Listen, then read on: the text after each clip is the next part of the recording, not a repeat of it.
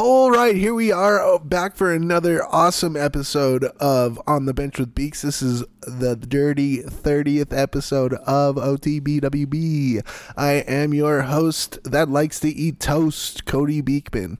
And with me, as always, Keats Flatlanders Anders. Hello, everyone. And I've got Feed the Needy Beady. How's it going, everybody? And I've got Taco Bell Hot Sauce Ross Bormeyer. Hello. And today we are joined by an incredible guest, Mr. Pierce Grand Champ, a local sled hockey player. Pierce, say what's up to the fine people out there. What's up? Thanks for having me, guys. Oh no, thank you so much for being on. We're gonna have a great show, and uh, so we're gonna roll right into it. Uh, guess what, everybody? Hockey Day in History is back, everyone. Woo! So, uh, if you guys listen to us, uh, have ever listened to us before with a Hockey Day in History, we'd like our guest to kick us off. So, Pierce, what do you got for us today, buddy? Uh, today in hockey history, um, the Edmonton Oilers retired Wayne Gretzky's sweater. Ooh, the great one going up in the rafters. That's a good pick right there. I'll tell you what. Uh, I know Daniel's uh, just loving Yeah, that one. that's a great choice. I mean, easy pick. Only player in the NHL to have his number retired league wide. yeah, well. that's true. And uh, when you kind of think about that, don't you think maybe Mario Lemieux should be one of those? I do. I mean, it is like pretty unsung that. Uh, well, like it's it's kind of like an un- untold, uh, like un, unspoken rule that nobody wears sixty six. But I mean, yeah, I kind of feel like at this point, might as well just make it in stone. Yeah. Yeah. All right, yeah, oh, yeah, Sorry, we forgot this is an audio thing. We're nodding. That was uh yeah, that was some real intellectual fodder there, boys. I really enjoyed it. All Not- right. Not so much in stone, but yeah, in in felt and fabrics and all of that. you Well, know. yeah, absolutely. in, stu- in fa- well, yeah, in fabrics. That's actually a good point. All in right. linens. All right. This is already going off the rails. First hockey day history in a long time, and we're always just already just like running off the rails. All right, Ross, what do you got for us? Well, I've got uh, on September 29th in 1999, uh, the Atlanta Thrashers name Kelly Butchberger Bookburger. Bookberger, my bad, uh, as the first uh, captain in franchise history. Uh, the move came three days before the team's inaugural game. God, do you guys remember Kelly Bookburger? Oh my god. That's a good trivia question right there. That is really good. I mean, Yeah, uh, who who was uh, Who was the first captain of the Thrashers? Oh, clearly Bookburger. yeah, right. That's that's That's, that's, the name that comes to mind. first one, first one, easily. All right, Daniel, what do you got, bud? Uh, so for me, I'm going back to 1960, and on October 1st of that year, in the only All Star game appearance that he ever had in his career, player Andy Hebenton scored the first ever shorthanded game winning goal in All Star history. The All Stars defeated the Stanley Cup champion Montreal Canadiens by a 2 1 margin, which is a cool little piece of history in itself because back then uh, you had, um, I think if I'm not mistaken, the previous Cup champion play like a group of All Stars. Yeah, so yeah. It's kind of neat. I mean, uh, like uh, it's one thing to have like a short-handed goal in an All-Star game, but for it to be the game winner as well is just absolutely ridiculous. And I mean, and especially with an All-Star game to for it to only be two to one. Yeah. Like I mean, the especially you know in our, in our generation where games are like fourteen to thirteen or well were when when they were still doing just you know uh, East versus West or World versus uh, North America. So that's interesting uh, in all of it. I mean, it's ridiculous, but yeah, yeah. I enjoy it. Keats. Saving best for last, huh?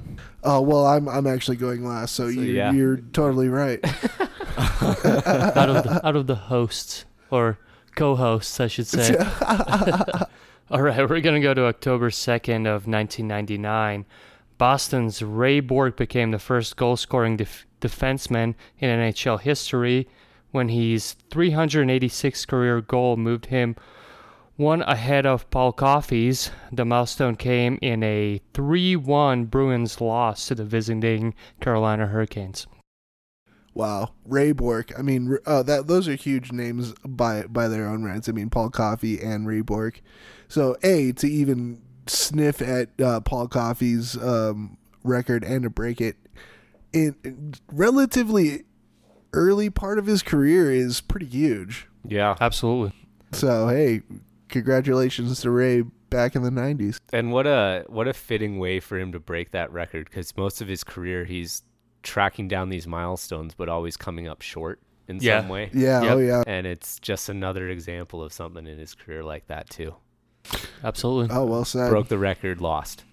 Right? Yeah, so, so true, so true. All right, so I'm gonna take it all the way back to 1933. Whoa. 33. uh, September 30, 30th of 1993, at the NHL Board of Governors meeting, it was decided that two referees would henceforth be used for each game instead of one referee and one linesman. This system lasted five years before it went back to one and one linesman. Huh. Interesting. I wonder why it failed. I know, because eh, I mean, when when you look at it now, you you've always you always have two referees and two linesmen now. Yeah, it just continued to add more. So it's weird that they're like, this is good for it. Never mind. No, yeah. It's- well, we're gonna yeah, we, we tried it, so well, we're done. I mean, there's been so many rules implemented, not not only with like referees, but like Oh God, yeah. over the like the goalie thing, the behind the net thing. Like I remember when that first came out, I was like, "This is the dumbest thing ever." But Oh. now, like you're watching it, that's like it. I don't even. It doesn't even bother me. I know, like I don't even think about it anymore. And thinking about think about going back to the two line pass days. oh, oh yeah, that's right. Or Yeah. even with just officiating, now there's like a a floating referee almost where they're watching from the stands to make sure that players they think should go into concussion protocol go into concussion protocol. Yeah. So Yep. that's like part of the officiating crew now too. yeah. Crazy. Crazy, We've crazy came- times. We've come a long way since 1933. I gotta have. say.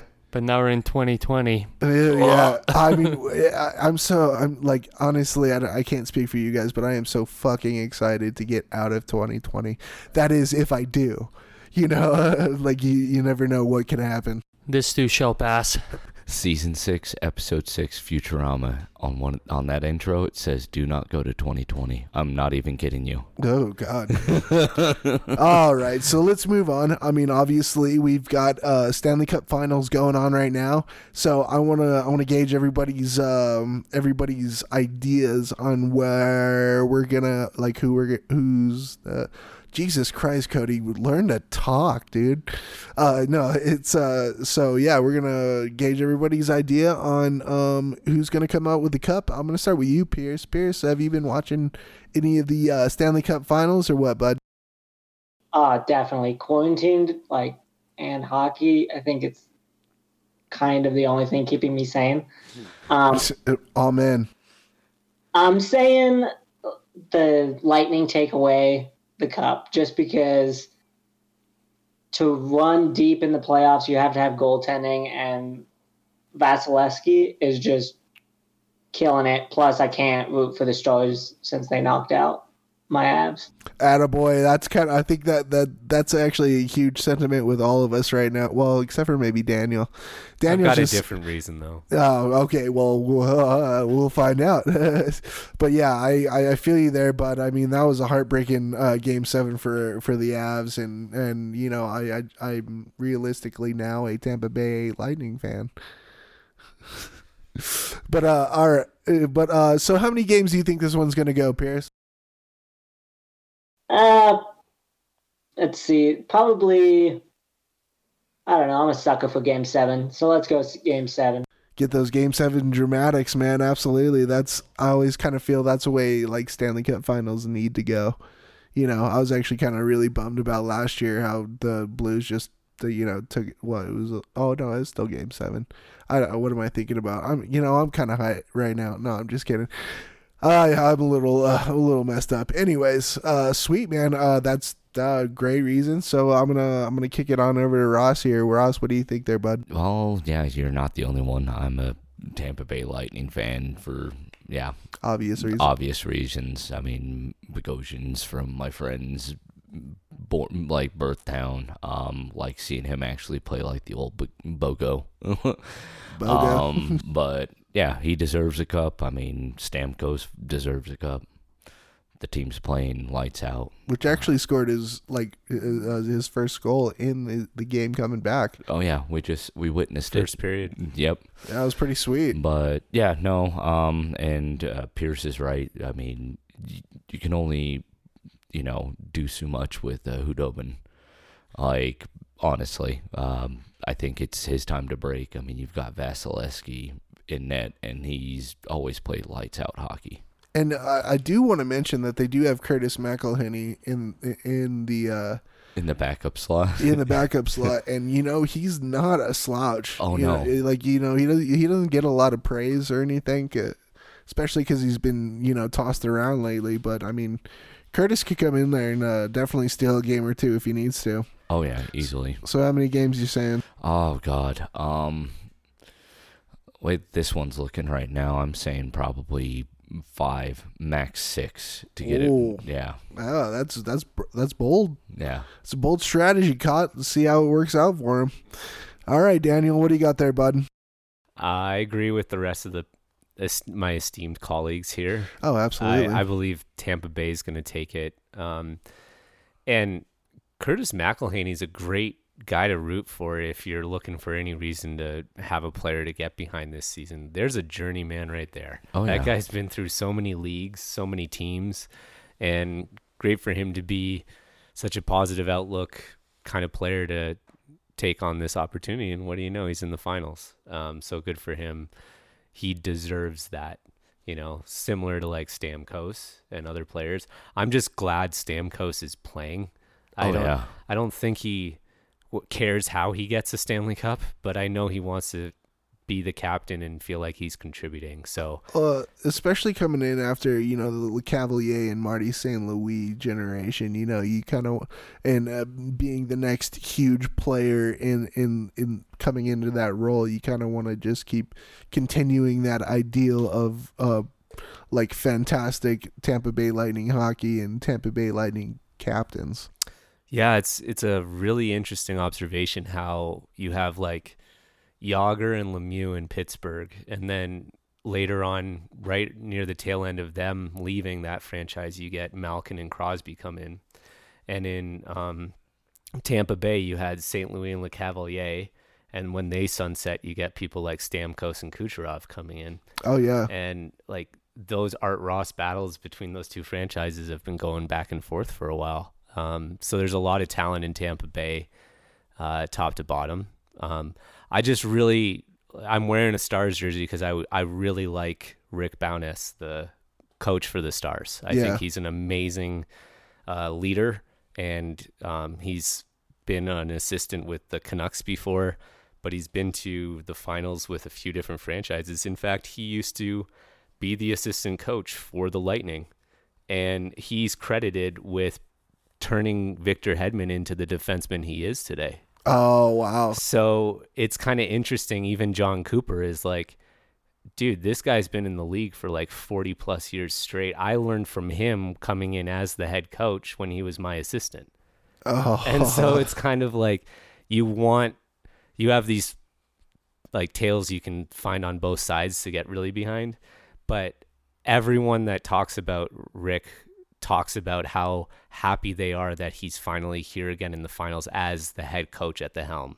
And I'm finding it really hard to root against that story above all the other players that I feel like deserve it.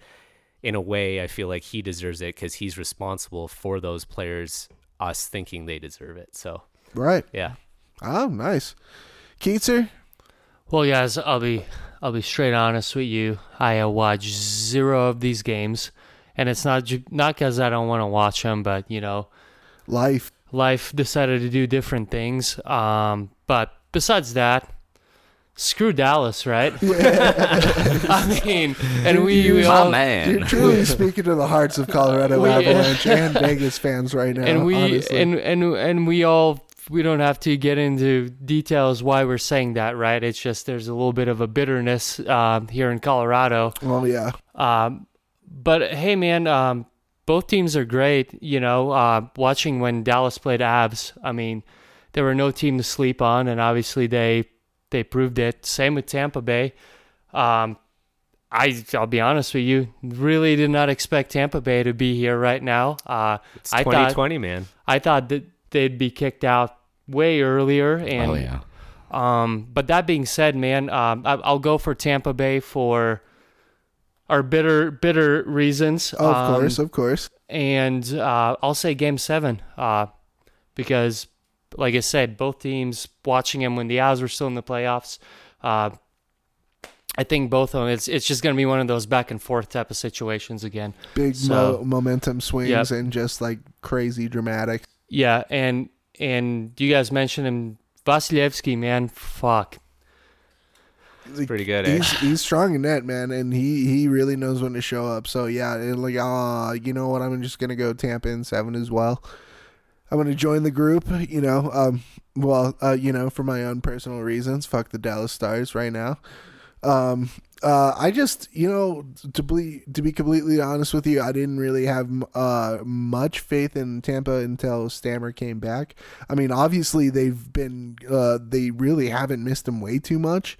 I mean, especially with uh you know Brayden Point stepping up and I mean Ondrej Palat coming in and Oh, yeah. getting back into his form that he was about like four years ago, where he was you know sitting on that top line and just uh, just throwing the puck in at will, you know, and he's he's shown flashes of his old self. So uh, it's it's great that um, they have people uh, players willing to stand up uh, to step up. And now, I mean, with Stammer coming in and looking like he didn't even miss what like uh, four months. No. So I mean, all. it's it's kind of like you know, uh, you really uh, it's up to Dallas to stop a lot of these like heavy machine guns that uh, Tampa Bay has on on their bench, and I mean, Hedman's still been playing just fucking incredible. So I mean, it's it's it's really Tampa's theirs to win, and it's theirs to lose at this point. I I I, I gotta say so. Um, we'll see here in uh, you know what uh, four short games. Yep. Yeah, and uh, hey, Kenny, if you're listening, if you guys pull it off, I will get me a Vasilevsky jersey, I, I'll, and I'll- we'll, we'll we'll throw it on oh yeah, on I'll, the Insta or I'll- something. I'll get me a Victor Hedman jersey too. No. uh, we'll order them together. Yeah, absolutely. Well, Okay. hopefully we can get a deal or something. Buy one get one half Yeah. off. Fuck, I hope. wink. Two for one or something, Yeah. right? Yeah. Oh, I'll get a, a Spread- BOGO. Oh yeah.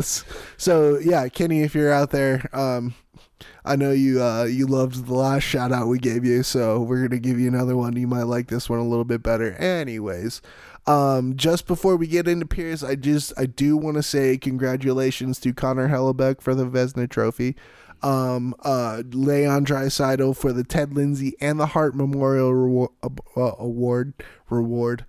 Oh, jeez. Um, and then uh, we also have Roman Josi as the Norris Trophy winner, and then we have Cale Makar as the Calder. And so, congratulations to them. So, um, uh, let's talk about it. Guys, hit us up on uh, Instagram and Facebook and uh, complain or argue or agree with us. Uh, anything you want. I've heard there's been some bitterness on some of them, so A little bit, maybe, uh, maybe uh, a little bit of bitterness coming from the hockey minute, just a little bit. Brandon, those damn Canadians Brandon? never fails. I'm sorry, Brandon. I'm sorry. Uh, we had to mention it, but we love you guys. So, but uh, And isn't uh, Kale Draisaitl um, the first German-born player to win the Ted Lindsay?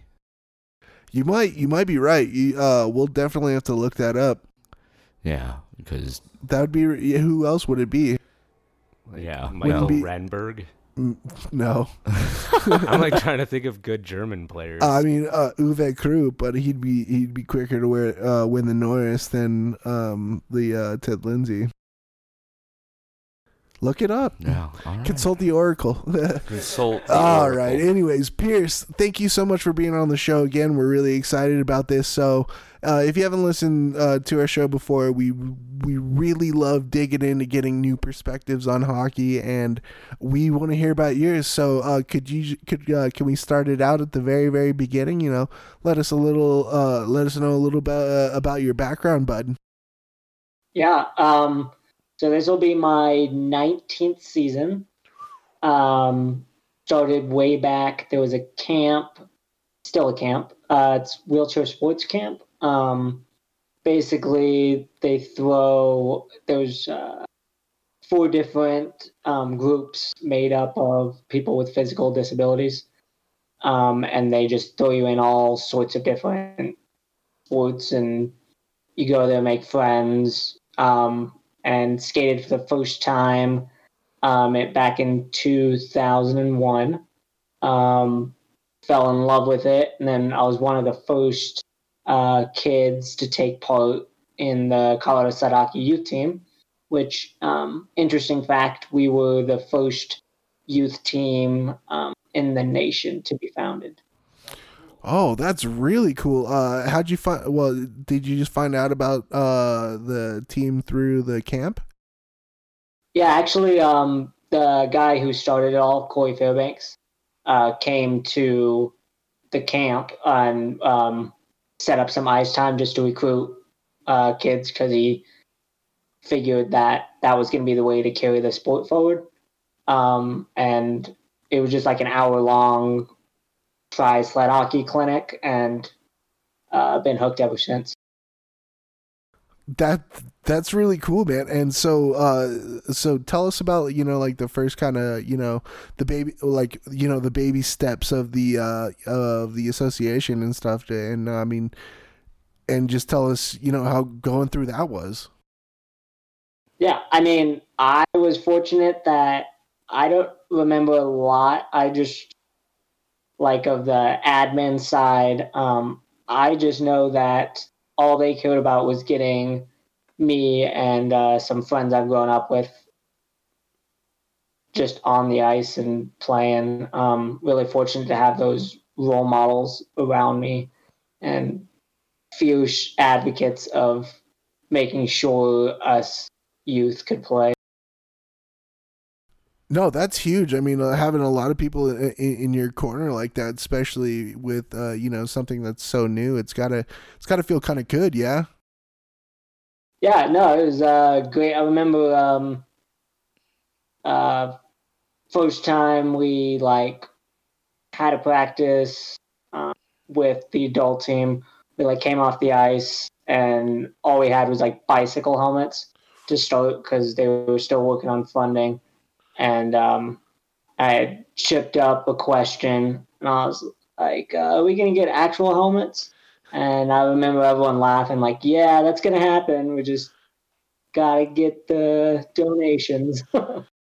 Oh, that's oh, you're like, hey, can we get some like actual gear in here? And uh, so, like, uh, so w- what would you guys do? You know, just uh, ma- mainly just like benefits, or uh, you know, what kind of like push that forward for you guys? Uh, in terms of uh, getting gear. Yeah, and just like funding and you know finding ice time and stuff like that. Uh, was it uh, was it more just like, you know, we'll uh, you know buy out a couple hours of a rink or you know like a like anything like that, and like uh, finding gear was probably like the worst part, just because it's Yeah, kind of more. uh, from the beginning, uh, the Avalanche have been great about. Um, we've been involved with them since 95, 96. Um, and they've basically funded our ice time every year since then. Um, I remember at the beginning, uh, the ice rinks were kind of, we didn't have a home rink. So uh, we played a lot at like World Arena, um, basically anywhere we could get ice. And um, I was lucky that my dad would just drive me everywhere. Oh yeah, Um, and uh, but as far as like gear goes, we really depended on um, other able-bodied teams to donate their used gear, um, and then uh, as far as sleds go, uh, there's lots of like the Daniels Fund will um, help you afford gear, but we really do depend on the uh, individual contributions for sure. Oh wow! So that's uh, so the Avs have just been in your corner the entire time. That's really cool. Uh, did you ever get to meet any of the players or uh, get a skate with them ever? Oh yeah, um, like tons of times, and I'm way lucky. Um, I think my favorites. Oh man, that's hard. Um, Lyles is really great. Um, he was on a break the ice a few times. Um, never skated skated with Sakic, but he's always like the most humble dude. Um, just lots of different opportunities to meet players. Um, been lucky for sure. You ever try to lay one of them out? uh, definitely tried to like stick handle, and it, those dudes are so fast that it's like they can put it under like three different threads before you even know the puck is. Oh man. Uh, That's great. I think uh, I, I, I'm I'm a really competitive guy, so I'd probably I could definitely see myself getting like real pissed and just taking a run at one of them, just like you bastard, you know. Uh, even though it's like you know the Colorado Avalanche, I'd still like want to, you know, try to maybe cut uh, cut an angle off or something. Hey Varley, is that really a cat eyes official? yeah, just poke your stick through it. Yeah, see if it see if it pokes him in the face. um, one question I want to ask you is, um, were you always into hockey, or did that kind of just pop up uh, later in your life, or like how how did you really get involved in hockey itself? Good question. Um, so uh, elementary school, I had this friend um, who we would hang out in his cul-de-sac, and they would play street hockey. And um, it was really difficult for me to get involved. And then he was in his own league, and I was just like, man, I'm like really pissed that I can't play hockey right now. Um, and so it was like I talked with my dad about it, and like we really didn't have there wasn't really a good option until like months later that summer. Um, uh, wheelchair sports camp, camp came around, um, and then since then I've been in love with hockey. And I think one of the things that really ignited my passion was uh, just watching the old school Avs versus Red Wings games uh, on TV. Plus, mm. that'll get you into hockey for sure. those were some great times and and Pierce, you touched on something I was going to ask you about too because you said once you finally got on the ice at the opportunity, you fell in love with it right away. And I'm curious what you mean by that uh, because when I step on the ice or get to play, um, there's certain sounds on the ice that you can't find anywhere else that just make me feel like I'm at home. Oh yeah. My my problems for me, hockey's like a mental thing too. It like helps me forget what's going on outside. And that's that came with time. I'm I'm curious a like kind of what made you fall in love with it when you got on the ice and what do you love about it now? Oh, good yeah. question. Uh, the first thing that made me fall in love with it was the fact that the environment was disability led. Um, and by that, I mean there was people in chairs like me with physical disabilities um, that were pushing me to get better from the moment I got on the ice. And it wasn't like they were carrying me, it was them saying that I have the ability to get better. And I had never been in an environment where I was challenged and yet supported. Um, a lot of the time with a disability, you're uh, pitied. Yeah, fully agree. Um, so that was number one for me. Plus, like the hitting, you can't beat that. That's true. Um, Agreed on that, Pierce. Agreed on that, man. That was, that you that was one of my favorite parts when I played hockey too. Uh, just wrecking some dude. And uh, honestly, I wish I could be out on the ice with you uh, now, man. Uh, but go on. Yeah, I just wanted to uh, interject for a second there. No, I, Cody, I still think you could come get in a sled anytime. Uh, Um, dude, as long as you're there with me, bud, I'm there. I'm I'm totally there. Hey, October 23rd, Ice Ranch, um, 8.15 to 9.15, we got to try hockey. Come out and get in a sled. Oh wow, that's awesome, man. Oh sweet. Ooh, I got the I got the uh, I got the Goosebumps. I got the goosebumps, man. Get back on the ice. So no, yeah, continue. So, uh, I mean, obviously, um, that's. Uh, uh, is there anything else that, like, back in the day, where that, that you remembered that you that really made you love it, other than you know, like the incredible support?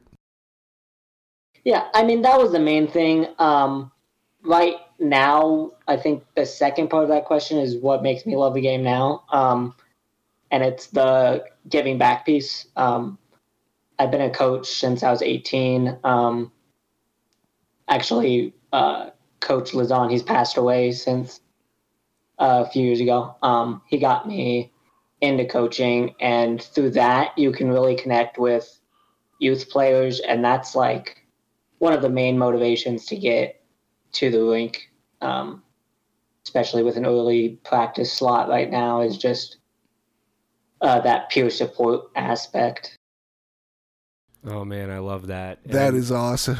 I mean, through what you've talked about too, you you can tell that you enjoy that because in you're giving back in a way that helps you get started in it, and you're that peer to peer support for those people, like you said that you enjoyed when you were getting into it.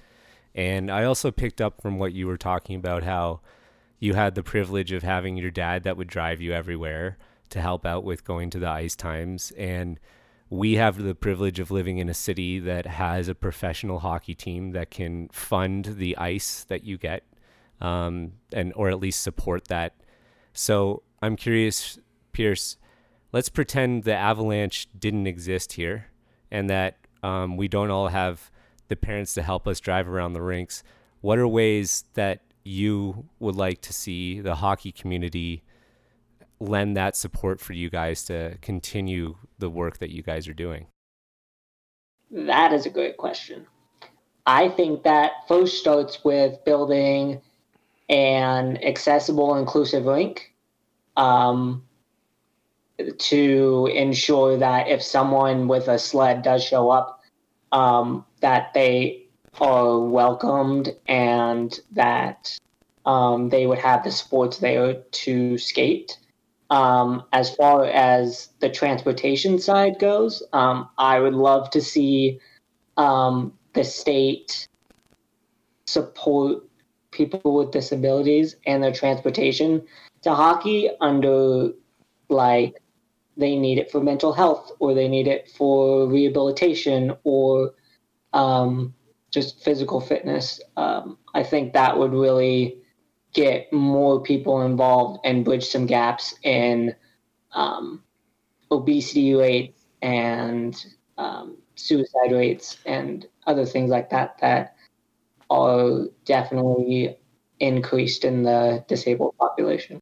I couldn't agree with you more, uh, Pierce, because uh, there's been so many times. Well, you know, I was uh, I was lucky enough to you know be graced by you know um, well Dawg Nation, uh, you know, and and I know you know about Dawg Nation. They've helped you out too, uh, and so I've you know uh, people people are a little more um, lucky or you know uh, dealt a better card to be able to have this uh, transportation. But for from what I've seen, and you know from the people that I've talked to, you know, transportation is probably one of the biggest uh hindrances for you know people living with disabilities and like wheelchairs and stuff.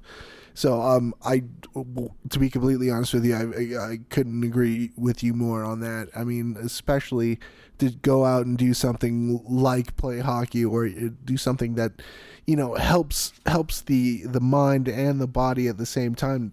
I mean, it, it it is definitely something I think the the state legislature and I mean just uh, local government should really kind of take a look at. So that that was an incredible point right there. I fully 100% agree with you there, bud. Yeah, well, well said, Pierce. And you know, the other thing we we should make sure to mention is, uh, and because Dawg Nation was brought up, and because one of those solutions we think is a good idea is to build an all-inclusive rink. That that is one of the missions of Dawg Nation right now, is to be fundraising for uh, building a an three-sheet all-inclusive uh, rink. So it's good to see that there's foundations like Dawg Nation out there, um, but that will help Colorado, you know, not the nation. And we need more places like Dawg Nation to be able to do it in other places. So that I like your answer a lot. And that might, you know, really put it on the map and maybe motivate yeah. other places, not only Colorado, you know, like uh, California or I, who knows, you know, to motivate and be like, holy crap, like, why didn't we do this, you yeah. know, five years ago or whatever the case may well, be. You know what I mean? Well, yeah. Just with, uh, I'm sorry. Go ahead. no, no, no. Go ahead. I'm getting really stoked. I'm loving this conversation. I really am. I mean, it would even help players like Drew Garza. You know who we who we had on. Um, uh, first you see it, then you don't. I mean, uh, to even accommodate you know blind hockey players as well, not just sled hockey teams, but I mean uh, everybody in hockey. So, um, yeah, love that answer, Pierce. It's it's incredible. And uh, how can um what uh what would you say uh w- what we can do to help like what uh re- re- regular people can help with you know you know just maybe getting this done yeah um so i just want to go back and absolutely second what you said about dog nation. They're great. They helped me out when my sled got stolen um, so that i could get back on the ice and coach. Um, and i think what where an able-bodied team could come in is one just getting involved with your local sled hockey team. Um, there's always a need for volunteers, uh, whether it's pushers or if you want to be a student coach and learn how to adapt drills.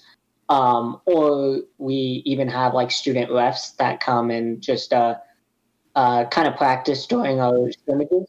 Um, I think that involvement gets the conversation going of what kind of support could we give you um, at the rink and outside of the rink. Um, organizations obviously differ. Uh, we talked about it um, in terms of support and uh, distance. Um, so maybe there's some solutions with your local community, and that only happens by mixing organizations. No, absolutely, and um, uh, and I mean, obviously, you know, Dawg Nation has a uh, website. I mean, uh, USA uh, Paralympians have uh, websites. Uh, do you guys? Uh, I mean, just for like Colorado leagues, do you guys have places where people can go that we can, you know, kind of push out there?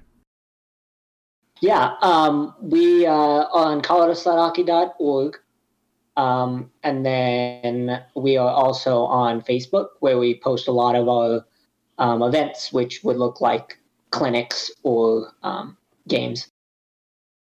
Sweet. And all right, so let's get in. Let's let's get into the actual play. I mean, uh, so uh, can you explain to how kind of like the league goes? You know, um, you know how many teams or uh, you know tournaments or how how you know how games normally go. Can you kind of like give us a, a, a real strong idea about you know what gameplay and league play is like?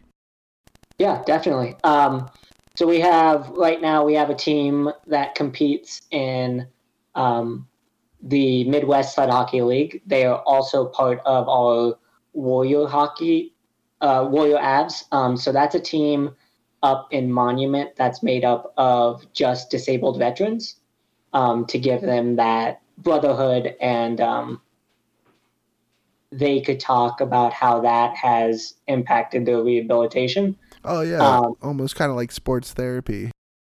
Absolutely. Um, but as far as like the leagues go, so we have the uh, they're called our A's. They compete in the Midwest Sled Hockey League.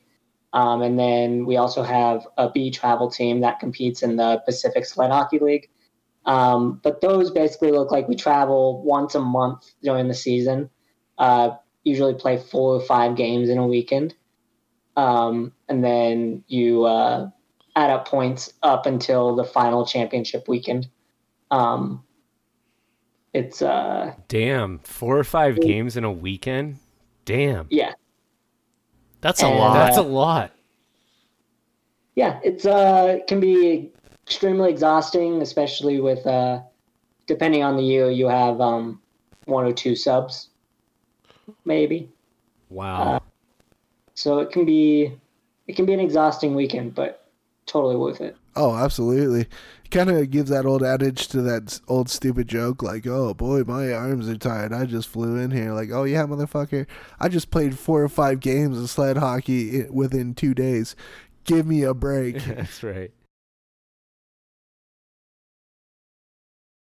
I thought your joke was funny. Cody. oh, sorry. I'm not as funny as I think I am sometimes. Uh, so uh, uh so normally, so basically, Pierce, like uh, when you when you're building your teams, you kind of just like scout um scout a lot of people just through you know the uh the uh camps that you that you've gone to and stuff. Yeah, uh, good question. Anyone can. We um, college hockey prides itself on being inclusive, so we don't care what your level is. Um, we want to find you a place to play. Um, so what we do is we go to different. We usually tag on to different adaptive sports events, uh, like ski spec, um, up rec, and then um, we do some stuff with the NSCD nice. and um, basically just try to get as many people as we can on the ice in an hour, hour and a half. Um, and then if they love it, try to follow up with them and have them stick with it. Um, that can be challenging with those events because people are coming from out of state. Uh, but in that situation, we want to connect them with their local team because the whole point is to grow the game.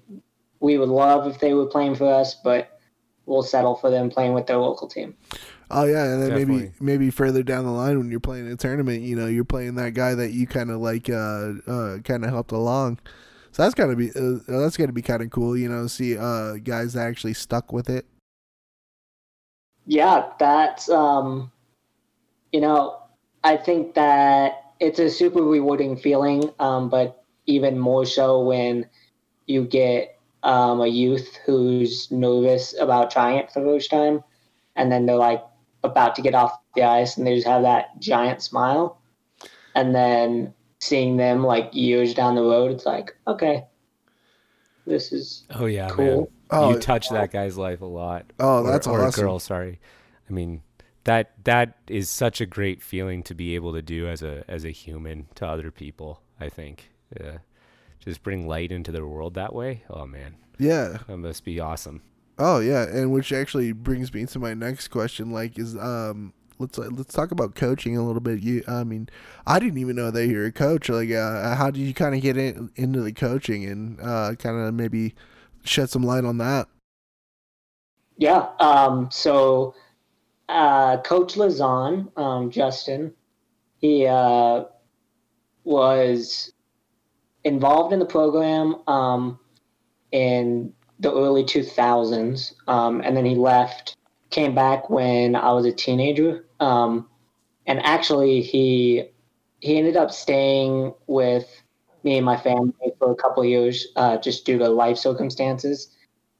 Um, and through there, he would um, we would watch hockey together, and we'd talk the game, and um, he'd even show me like the uh, you know the game in the '70s versus the Soviet, the Philly, the Fly. Cannot talk. Oh yeah, Soviets.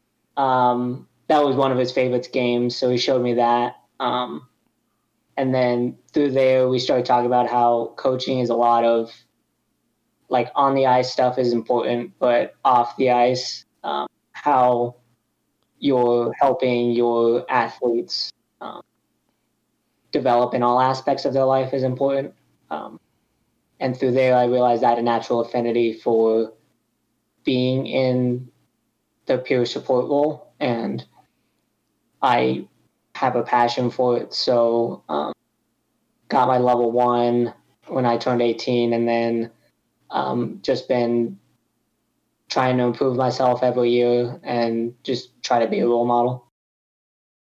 That's awesome, man. And I, I and I I I'm guessing that, that that's probably one of the best parts about it too is really kind of shedding shedding a new light on these kids. You know, like uh, giving them a like something great to look forward to and and do. Oh yeah. Well, that and I I have a question too. Like, do you, did you use any of the notes and anecdotes that he kind of taught you throughout his coaching career? Um, that you still kind of just pass on down to these kids nowadays? Um, just some things that you can't let go because they're just good, just you know, tried and true ways to do that that you saw, or did you kind of go on your own regimen with coaching? Yeah, uh, good question. Um, as far as on the ice stuff goes, I am. Um, he was definitely more reserved, and I just like can't not keep my mouth shut. You're in good company. but uh, off the ice, definitely, um, he uh, always echoed being um, like transparent um, about how you're feeling, either physical or um, in your mental health. Um, and so I try to bring that to my players because I don't. I know there's like a culture of playing through pain, but with youth, it's I do not want them risking their future for just like a practice. So definitely being honest and communicating what's going on. Oh, absolutely. Yeah, that's that's a huge that's a huge sentiment too. I mean, uh, that's and that's. I feel like that's kind of what uh, differs uh, differences from a uh, like a, a, good coach to a great coach. Yeah, you have to be firm and reassuring. I th- I feel uh, like, and, in your ways, inside and outside the locker room. And, you know, well, truly care too, and oh, yeah. really have like uh, you know a mind for not just you know this.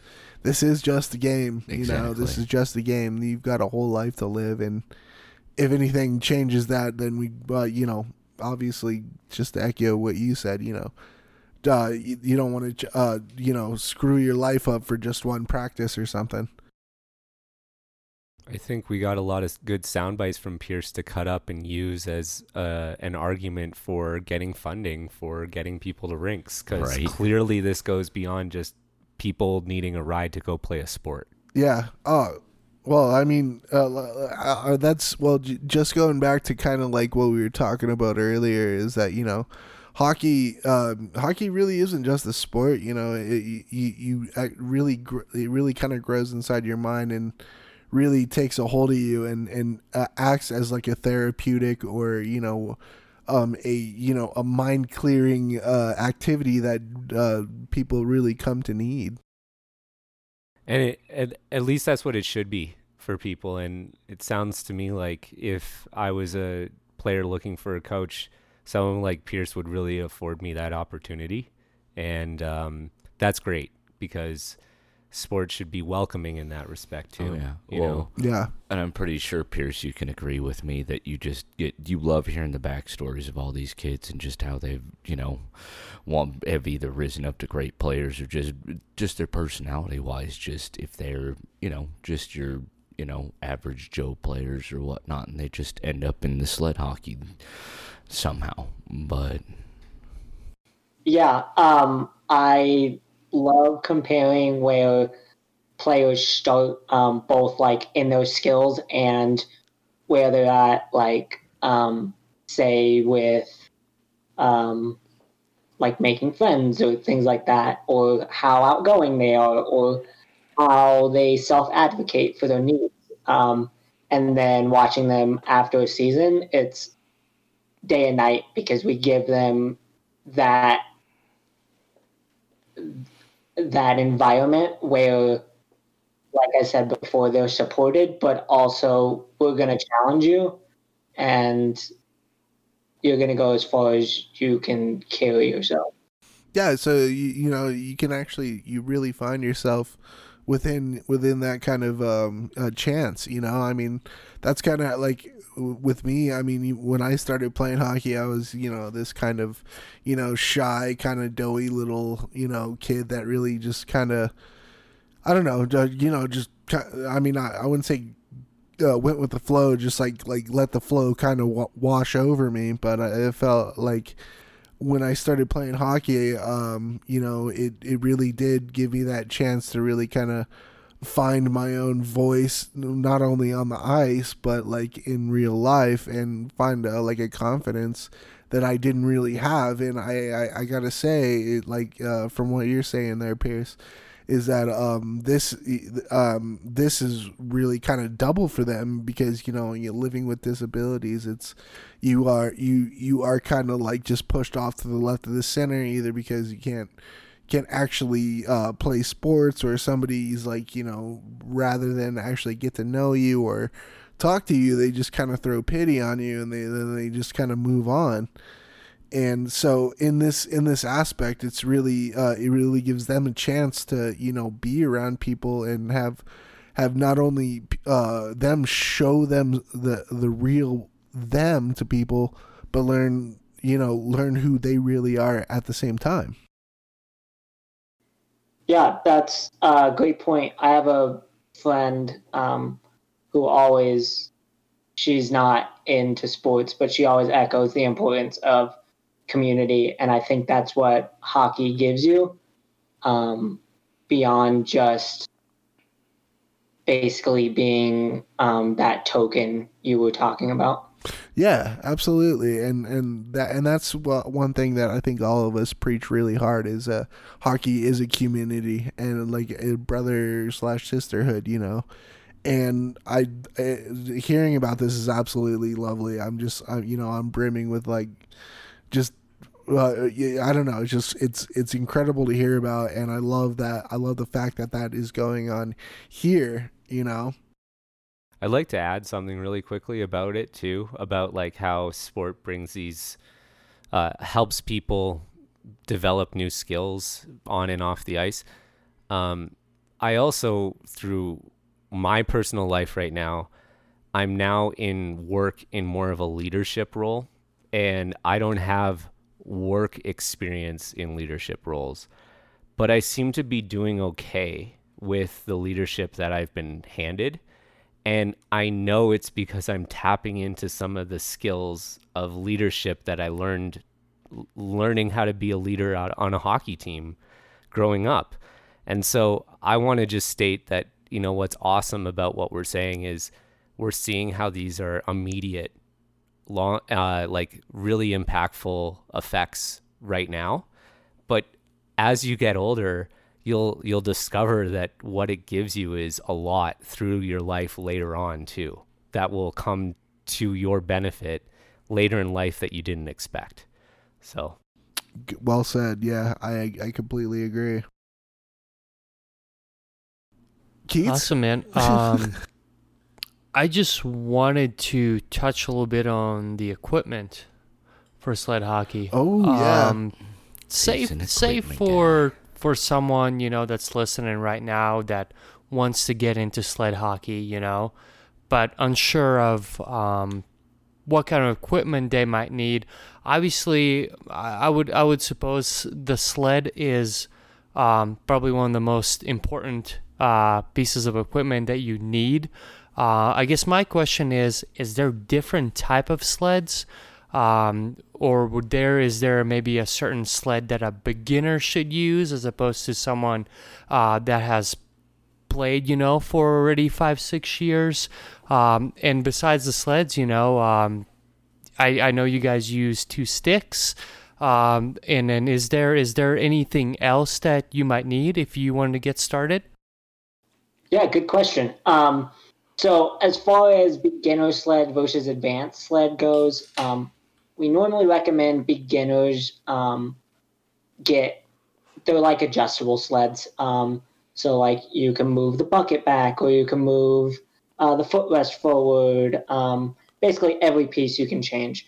Um, that's just to get your desired playing um, position down. Um, and then once you've played for five years, um, we do say to get your own equipment. Um, but most organizations should have a sled that you can just try. Um, and from there, you can Uh, sleds run about 750 bucks for a new one. Wow. Oh my. Expensive. I actually try and fundraise that every year just so one player can get in a sled, which I think it's crazy expensive. But um, It's still good on you doing that though. you mentioned sticks. There's um you definitely see a difference in players who've been playing a long time and newbies where newbies have these they're awful. They're like these wooden sticks, but they're cheap and you can buy them in bulk and they have a really thin blade and it is really hard to stick handle, but it's great for just getting people used to the feeling of sleds and then when you're more advanced, um, you usually get some carbon fiber sticks. You know the length your sticks are cut at, um, and that's something we try to echo with the youth as well. Is uh, learn how to take care of your gear. So um, if your stick breaks, make sure you have extras, things like that. Um, but really, you could play with sticks and um, a sled and make sure you have your brain bucket. But other than that, I feel confident putting somebody on the ice. Oh, the brain bucket. I love. I love the. I love it. I love it. Um, and uh, that's another thing. Like where, uh, you know, where do you normally go to get gear? Um, yeah, so we all um, we go to Hockey a lot. Um, we, as the organization, we get a lot of donations from um, able-bodied hockey teams um, or like teams that are practicing at the same ice. They're like, "Hey, we're not going to use these. Here you go," um, which is great. And then we've been fortunate in the past, and Avs players have bought in us like all new helmets, which, as you know, helmets expire. Um, so that's definitely needed. Oh, absolutely. Um, so uh, and do, are there like manufacturers of like, uh, you know, sleds or you know specific hockey sticks? Are you or are you guys you know just taking a you know like a snapped twig and just cutting it down? Good question. Um, so most of the main stick manufacturers make sled hockey sticks now. Um, Oh, I have That's cool. a pair of Eastons, and then I also have a pair of Warriors. Um, and then as far as sleds go, there's really two main um, people in the game. You have mobility sports, um, and then you have unique inventions, and they're up in I forget where they are in Canada, but they're up there. Um, and for a lot of uh, like clinics and new sleds, we go to mobility, and then for more permanent type sleds, we go to unique. Cool, man. Oh, I didn't know it. Yeah, I didn't. I didn't know Easton or Warrior were making uh, sled hockey sticks. That's freaking sweet. Yeah. Um, it was a great thing to see these big companies start doing more of these DEI initiatives by choosing to get involved with more of that. So Oh, incredibly so. Which I th- more companies should get involved with that. That's huge. That is very huge. Uh, one more question on the gear. Uh, goalies. Do goalies have a different type of sled or anything like that, or is it is it uh, essentially similar to what a normal player would have? Oh wow, Keith's coming up with a goalie question. What a surprise! You know, I'm not an expert on goalies, but I will try. I know it's a different sled, but I don't know how. Besides, um, instead of blades, they have uh, basically plexiglass, um, so that they can uh, slide post to post. Okay. oh wow, yeah. That's interesting. and then um, they have the catcher's mitt. Um, but what they do is they uh, like cannibalize a um, a sneaker from like soccer, and they sew it on the back of the glove Okay. so that they can still catch and use it as a pick on the ice. Oh, and then- Um, and then the goalie stick actually has um, it's like a coved um, pick so that they can use that to push off as well. Okay. So when you're saying like a cannibalized like catching glove, I'm picturing like a like a metal kind of cleats from like baseball on the back side of it almost in a sense. Yeah, they're basically just taking the tracks off of that and then putting it on a regular goalie glove. Okay. Oh, that's fucking cool. So that's- don't get in fights with sled hockey goalies unless they drop the gloves. right, right. Allegedly. I well, all right. Uh, that actually leads me to my next question. Have you? Uh, has there like uh, has there been a fight? You know, it, like have you ever witnessed a fight or been in a fight? Oh yeah, Oh, you're not supposed to. USA Hockey, and you get ejected. Um, but yeah, there's been there's been multiple fights I can think about. Um, I try not to. I usually kind of I don't start them, but uh, people. You don't He's- stop them either. He's the finisher. you don't stop them, but you sure do finish them. That's what I'm talking about, Pierce. That's awesome. Man. Oh, dude, that's I like great. how we totally finished his answer for him. He's like, no, no, no, I'm no, even no, better no, than no. that. I'm a nice guy, but know what you were saying, Pierce. Uh, so uh, how many th- uh, like how many do you think actually really uh kind of go down? I mean, is it is it kind of a normal thing or is it a little less little less known and seen? If there's a fight, it is not your typical NHL one-on-one fight. It is usually like bench clearing. Oh, So, like, um, I can think of there might be one on YouTube still. Um, Still, the lawsuit for that one hasn't happened yet. um, and I can think of three or four, four oh, and just people coming off the bench and just because you play the same teams you and you out and you're all tired you're playing games back to back um you just build that, just build that anim- animosity and that hatred for years. absolutely That's awesome, man. That is that's incredible. Uh, boys, what else? Uh, I know. Uh, I know. I got. I got one more to close it out. Well, you close you close out with yours, and then I'll double. I'll close out with mine. You'll, How about oh, that? you'll But- piggyback, piggyback my And- closeout, and then eh? We'll see what you do a close out with. correction after you guys do a double closey. Oh, you finally you looked that up? Yes, Oh, actually, cool. or I can do it right now. No, we'll we'll okay. finish. We'll finish.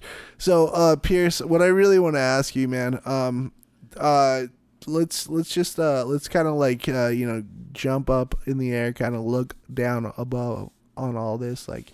Where do you, uh where do you think you uh where do you think you'd be without hockey now as opposed to now how do you feel with hockey after looking back on all these years doing you know learning how to play, playing, and then coaching, and like you know what uh, what's the big thing that uh, you know you take away from the game?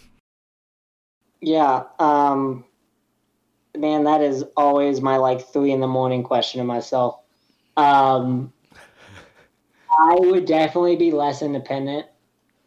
Um i would not feel confident tra- i mean just because traveling was such a huge part of hockey i don't think i would have the same amount of confidence traveling out of the country or um even going to college um, and like advocating for myself at a job, I don't think I would have nearly the amount of skills if I had never participated in hockey. Wow.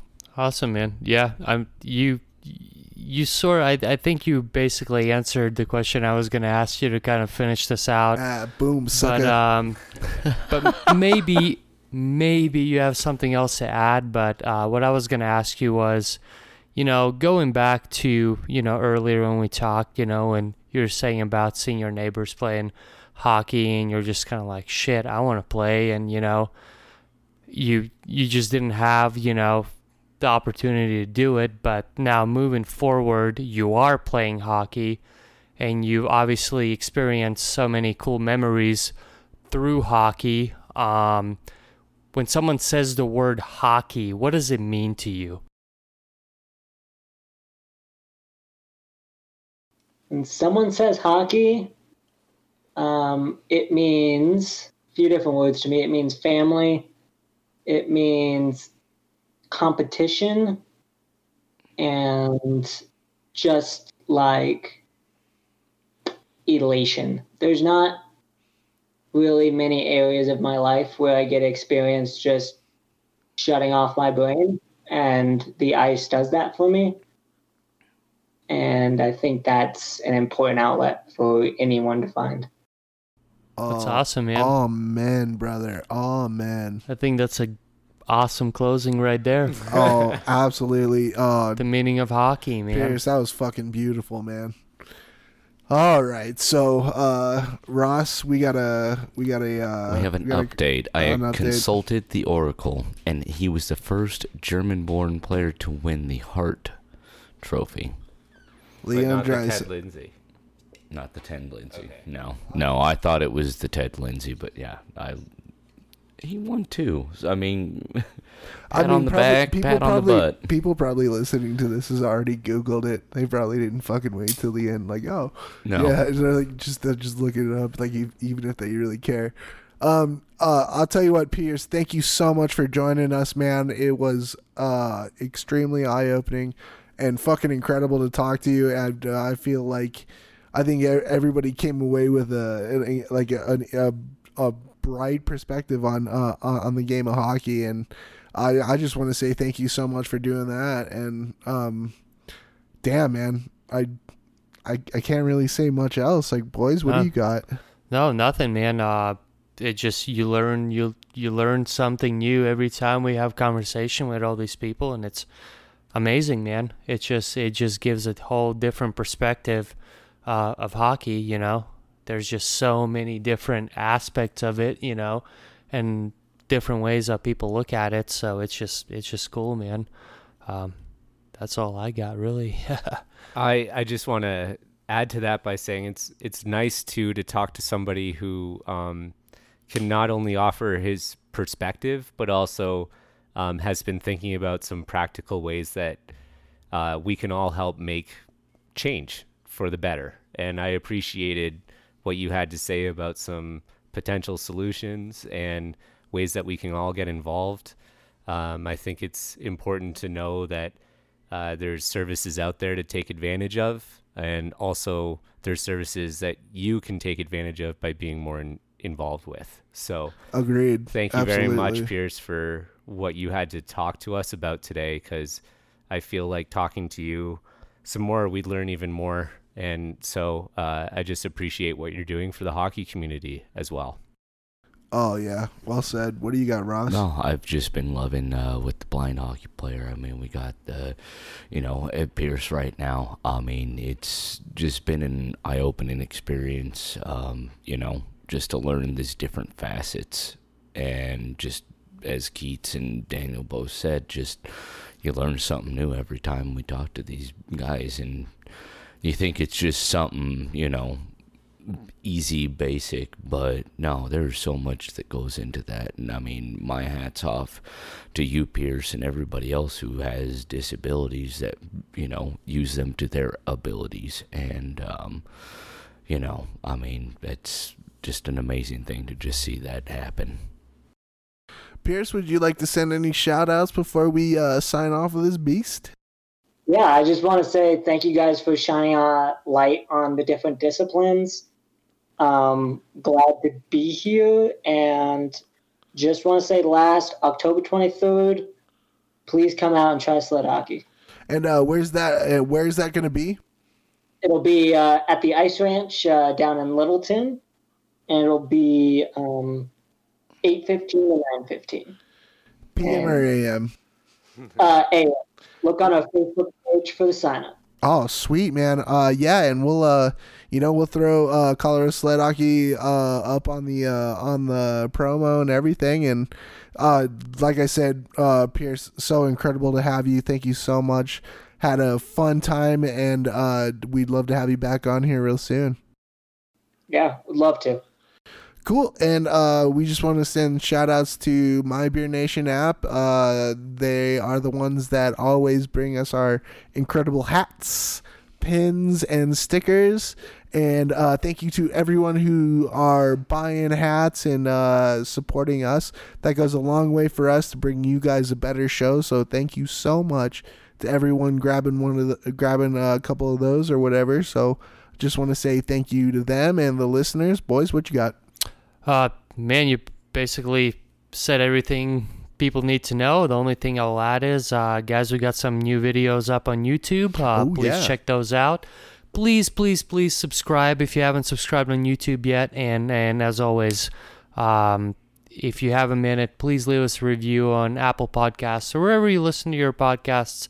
It will really help us to make this thing we, we bigger, Like, we so- like to read nice things people say to us, and uh, honestly, if you got something negative to say, I'd, I'd really Or- like to. Or, Nah, you- Especially you in know what? Swedish. leave me. yeah, a b- especially yeah, the, the, ja, uh, jag kan tala svenska, så ja, uh, skriva en uh, utvisning. Here's what I can recommend of the haters, I will say.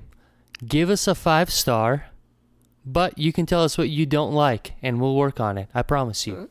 Sounds good. I I think uh, I'm looking forward to the jerseys on the bench episodes that have come out. Uh, we got your dad on Pappy- one of them. Pappy my Xanders. Pa- We got uh, our- Pappy Xanders Our on the good second friend one. Yeah. Todd Sawatsky. Sawatsky. back with another uh, um, TSA Yeah. telling us about uh, jerseys, and there's another one coming on Jersey Cares, uh, like how to take care of your jerseys or how to up, like re upcycle the next one.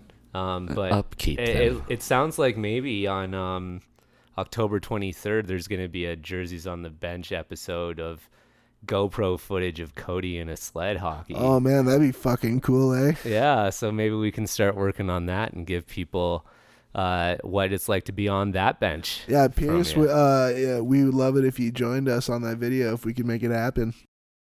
Oh, absolutely. I See- time too. Oh, beautiful. Now, Cody, now you have to do it, man. Right. Wow, hey man, I'm fine This with is that. locked in, and we're we're making it happen. We're just gonna ratchet down a bunch of GoPros on them or whatnot, Daniel. Definitely. We'll do whatever we need to do. we'll have a drone Zip above them tie too. 'em Fuck and it. just duct tape. Yeah, we don't care. Yeah, if you can't, du- if you can't duck it, fuck it.